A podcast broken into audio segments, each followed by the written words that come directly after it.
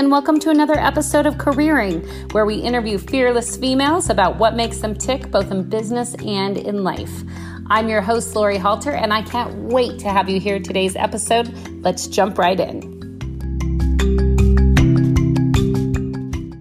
Today, I'm on with Bobbie Carlton, who is the founder of Carlton PR, as well as Innovation Women, Innovation Nights, and the publisher of the new Lioness magazine. Welcome, Bobbie. Thanks for having me. Well, thank you so much. We were joking before the podcast that um, I'm amazed you had time to come on. Friday afternoons. It's awesome. You've been busy. Tell us a little bit about what inspired Carlton PR and some of these other ventures you've got going.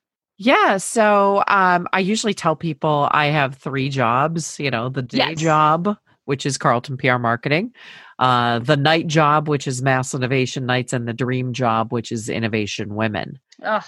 And, you know, it all kind of started back in 2008 when uh, the economy fell off a cliff and mm-hmm. I didn't have a job. So I had to improvise one.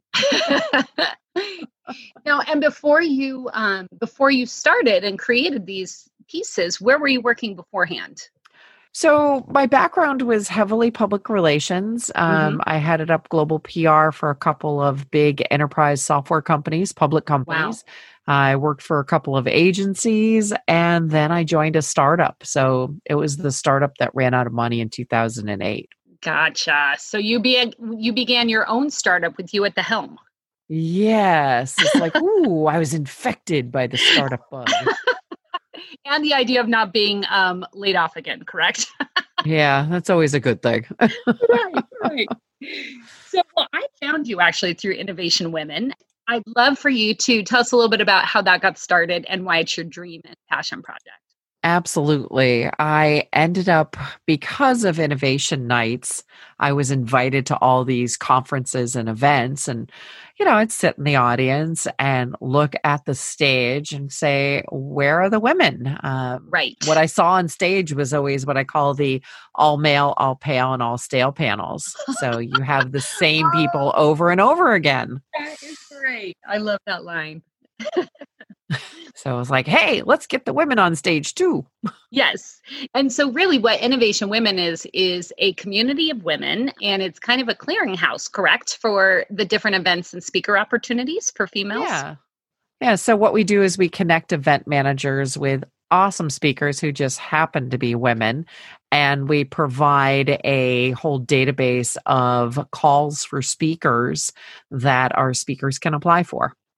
Okay, well, I love this idea. And, you know, I've just dipped my toe just this last year into public speaking. And I too have noticed that there are not enough females anywhere on these panels or in these speaker rooms. So, what do you think it is? Why do you think these are so male dominant when we go to these conferences? Well, there are a number of factors. Number one, event managers look around and they see the people who are visible. They see the people who are quoted in the media. They see right. the people who are speaking at other events. And there's like a perpetuation of the same people over and over again. Yes. When I do my definitely notice that. You know, male, pale, and stale. the stale actually refers to the fact that you keep hearing the same people over right. and over again because event managers they're nervous they want to make sure it's a good show so you know hey Bob. Bob is great. I've seen Bob a million times. Yes. I know Bob. Everybody knows Bob. I'll bring in Bob. like, we're tired of Bob. Right. well, and even in the application process, they say, what, you know, what conferences have you spoke at before? Can you send some links? Show us a video. So it's almost like sure. if you haven't been part of one or you're just starting out, it's a really difficult circle to get into. Yeah, I mean, that's one of the reasons that we started this summer doing a program. Uh, we're working with an app called Answer Stage, and mm-hmm. Answer Stage allows our speakers to download an app and then do short introductory videos so the event managers oh. can see them in action, especially with this new virtual world that we're dealing yes. with. We should actually talk about that. What I mean, what a change, right? First of all. and I've actually done both. So I've done live speaking and virtual speaking this last year. I love the energy from a live room. It's really difficult with a virtual one to kind of get a, a feel for the room. What do you think about that? What do you think of the live versus virtual situation? So, yeah. So event managers really just had three choices this year it was cancel, postpone, and somewhat indefinitely. And go and, out of business. yeah. And go yeah. virtual. So, yeah. boy, go virtual looks like a great option. Right. And there are some absolutely amazing platforms and some nice little benefits for not having to go somewhere and get access to the same information and the same speakers and yeah. yeah hanging out at home with your feet up and your fuzzy slippers not bad. Right i don't know about you but i've been to many a conference where i'm practically crippled at the end of the day if you know right. walking six miles through a conference center with cement floors right? Yeah. Oh my gosh. I think my key step count for a day one time was 35,000 steps, which uh, who knows how many miles that is, like a ridiculous amount. I think it, it equates to like 12 miles or something. Yeah, I, actually, every year I used to go to South by Southwest, still one of my yeah. favorite, favorite, favorite events. And I mean, you know, I'm probably doing 10 miles of walking a day. Yes. I mean, if nothing else, it keeps us fit, right? Maybe the virtual conferences, that's like the bad side benefit.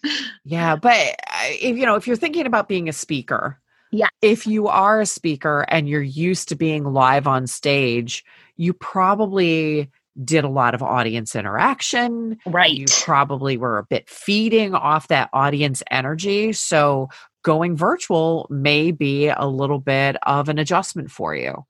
Uh, and if you start thinking more like a DJ, where maybe mm-hmm. you don't see the audience, but you're still talking to them, you might have a better program that you're doing if you think about it that way. I do like that. And you know, the one of the things I've done personally to help kind of counteract that is panels, because then you get to really feed off of the other people that are on the panel as well.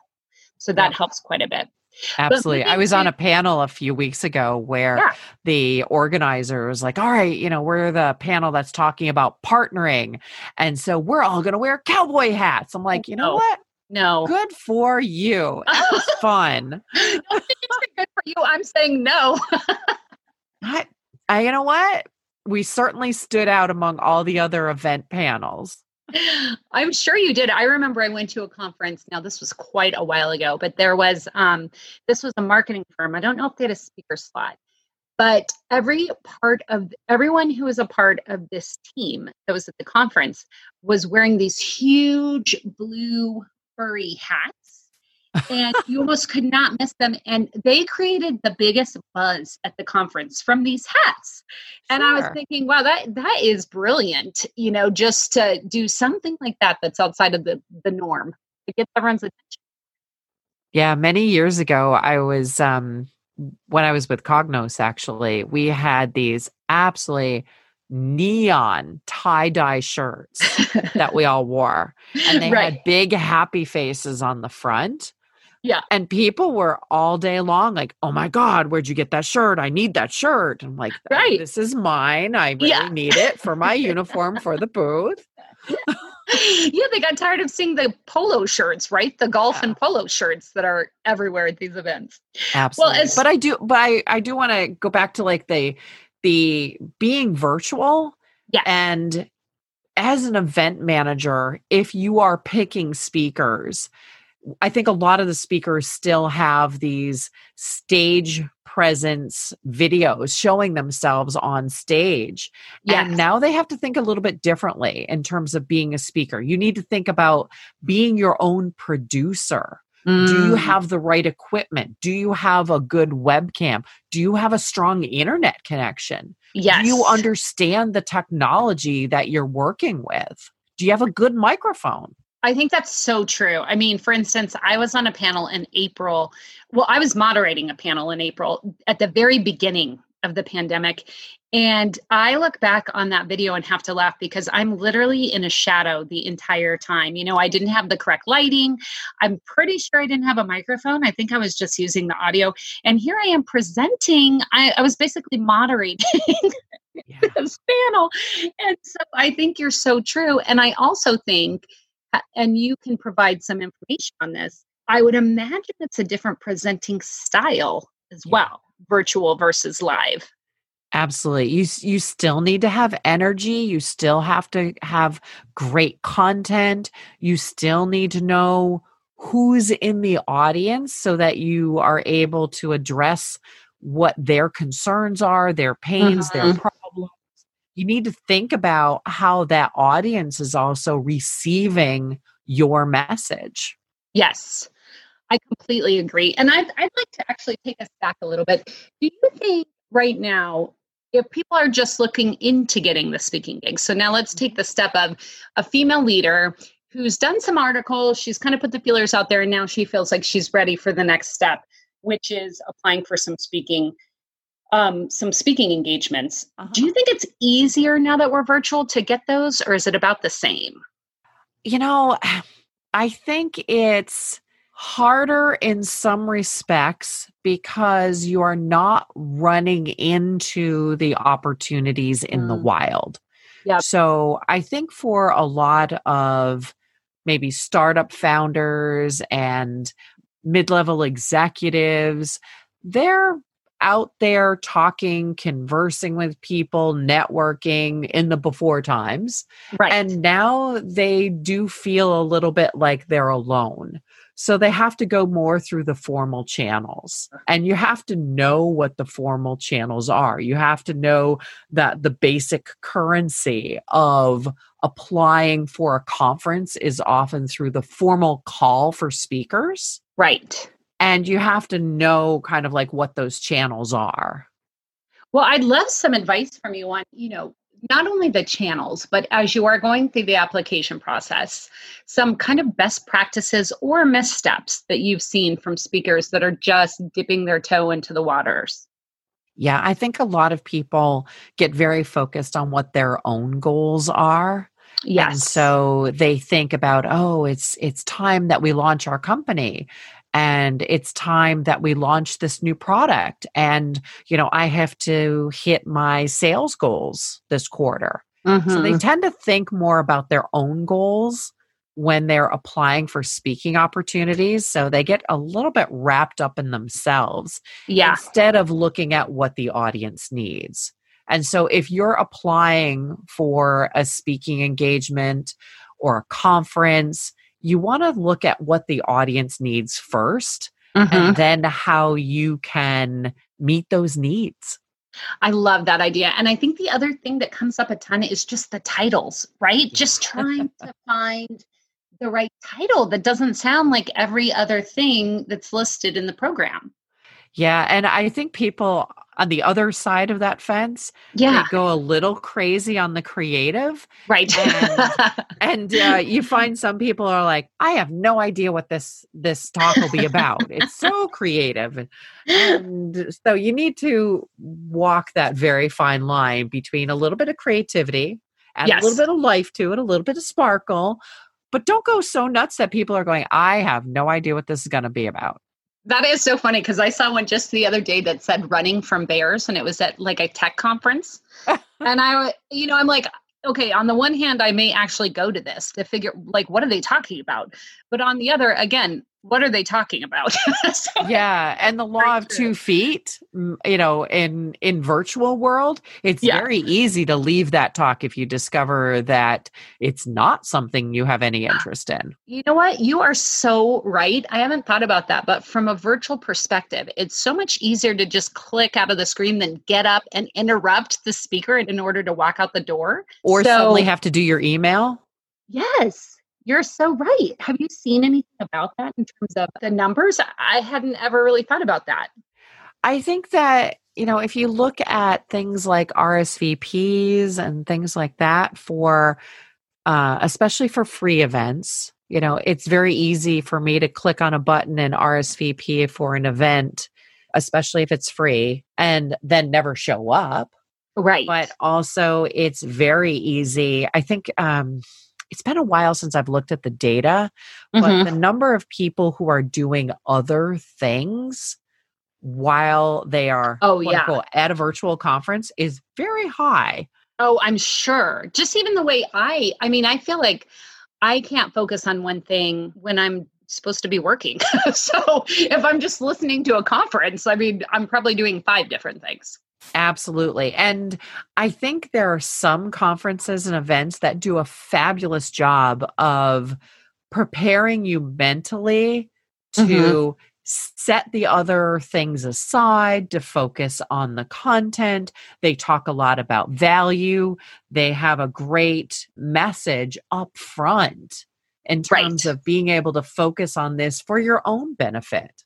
Yeah, I completely agree. In fact, I was having this discussion with a friend the other day. She was saying, I was in this multi day long training class and they recommended no one turn their cameras off. But she was yeah. like, you know, like I'm eating. I don't want people seeing me eating a salad or, you know, like we are in this really interesting time right now where how much engagement do you need and how much is like just way too much of a peek into someone's personal life? Yeah i mean i have a backdrop that i use when i'm on camera yeah. so people don't see you know like the yard sale practically right. you know behind me in my little tiny office.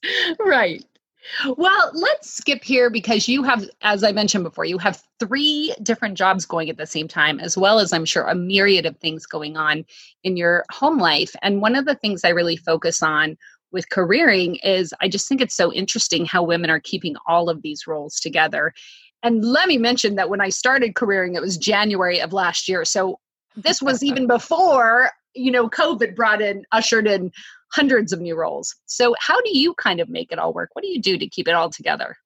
Well, first off, my kids are older. So, mm-hmm. you know, it's not like I have very small people underfoot. People right. do. Oh my God, God bless you. I mean, can you even imagine? Same. My kids are 13 and 15. So I'm yeah. lucky that they're self, for the most part, self sufficient at this point. Yeah, my my kids are 23 and 18. So oh, nice. Going into COVID, we had uh two graduating seniors, high school and oh, college. Oh wow. So oh, that was that was interesting. But yeah, I'm also I don't know how to even say this because I don't want people throwing things at me. but my husband was the stay-at-home parent. Oh, and nice. so you know, like right from the beginning, you know 23 years ago he wow. stayed home to take care of small baby and i was the working parent. So i sometimes feel like we've got that perfect 50s marriage just gender swapped just swapped right. Which i mean is a thing in and of itself. And for that to happen 23 years ago have you seen like a change in people's ideas about what that means for your family in the two decades since you started? Yeah, I mean, at the time we did it, it was earth shattering. Oh yeah. Oh my God, a guy who is going to stay home with children. Yeah, I can't imagine. It was really groundbreaking at the time. And we really didn't realize it, I think, at the time. we are like, sure, he'll stay home and take care of the kids and I'm going to work. I I had more of a career and he's a musician who was mm-hmm. working in financial services. So it wasn't that he had a career, he had a job. Right. Yes. So I think a lot of people, when they make the decision for one parent to stay home, they make it based on financials, you know, who earns right. more, who is capable of bringing in more. And because women earn, you know, 80% of what men do if they are at the same places in their career in the same industry, well, it makes sense that the woman stays home. Right. You know, no, it doesn't right. really have much to do with it beyond that. Which is such a shame because most of the women, and especially the women I interview on this podcast, uh, career is a big piece of their self care. They really enjoy working and they really enjoy hustling. And I think if you take that piece away, it really takes a lot out of their daily passion. Yeah, and I I loved my job. Um, you know, I was successful at it, very passionate about it. I wasn't an entrepreneur at the time. Mm-hmm. Uh, it's interesting. My older son, you know, knew me when I was a corporate executive, and my right. younger son really only kind of became aware of mommy working when she had her own business. Right. And so the two of them actually see me quite differently, I think, from those respects. It's funny. Yeah, that would be really cool to talk to them about because I have worked from home and for myself since both my kids were born. So they really don't know any other way. When they talk about like the ability to go with them on field trips all the time or the ability to be the PTA mom while I was working. Until recently, it didn't even occur to them that there was any other way that moms were in the household. So, yeah, um, my husband was always the person that was much more involved in school things and yeah. extracurriculars and you know even when I had my own business he was still working part-time for home for my businesses Yes. And, you know, so he was always available to go and pick up the kids, drop them off. Somebody forgot a lunch, right. appointments, all of that. Um, I really do have kind of a charmed little life here. So, well, I love it. Well, based on that, I mean, is there a daily or weekly? Um, you sound very motivated, like you said, very entrepreneurial. You've got a hundred things happening at once. you keep yourself motivated? What is it that, that allows you to go out and just create all of these things? Awesome team, first off. I yes. Mean, you know, I wouldn't be able to keep all these balls in the air on my own. Right. Uh, over the summer, the day job and the night job and the dream job got added on to because I bought yes. two other companies. Wow. Because I'm crazy. No. Uh, the, they were things that fit in so perfectly. Yeah. And, well, and it sounds like like a true entrepreneur. You just enjoy creating right? Creating and building, it sounds yeah, like. Yeah. And the two companies that we bought over the summer, one of them was another service for speakers. It's called My Speaker Leads, and okay. it delivers leads to people that are interested in finding more speaking opportunities. Instead of you going out and doing that research, you get Very a package cool. that's handed to you every week. That's great. And then the second one is Lioness Magazine for yes. female entrepreneurs. So, oh, that makes sense. You know, yeah, absolutely. Well, and I mean, I think just truly, like I said, I I think I just love that you have all of these things are so focused around female entrepreneurs. So is there a piece of advice or encouragement that you'd give females who are either looking to take the step into public speaking this next year or really just like taking the next step in their career in terms of putting an article into lioness or getting a speaking engagement or working their way toward um, you know it can be as easy as just working their way toward that next milestone they've set for themselves in their career. Yeah I'm- I number one, join Innovation Women. I mean, yes. you know, even if you don't like join, join, just come in, grab the newsletter. We send out like five different speaking ops a week. Um, the members get like a hundred, but it's okay. Right. You know, you can get small. It's all right. And understand, I think, what you offer people, even if you are not you know 35 years in your career and know everything yeah. there are speaking engagements at all levels. You know you can be doing a small group thing where you are teaching somebody something. Right. Um, you're sharing your perspective your knowledge. One of the first panels that we put together from innovation women was mm-hmm. a panel of millennials talking about how they got their first jobs Oh, cool. Most of them were still in their first job. Right. I mean, you know, we're not talking about, I have 20 years of doing this, so I know right. everything. so there are so many different opportunities. You just need to look for the right fit for you. Well, I love that advice. And I just, I'm so impressed with everything you have going on right now. Thank you so much for being on the show today. Yeah, thanks for having me. And it sounds like listeners, you can go over to Innovation Women or find Bobbie on LinkedIn.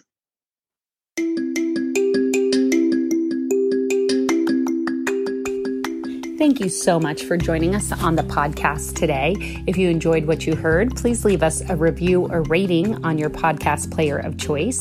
If you have a future female leader that you would like to hear on Careering, please leave us her name and contact information at the link below. Thank you.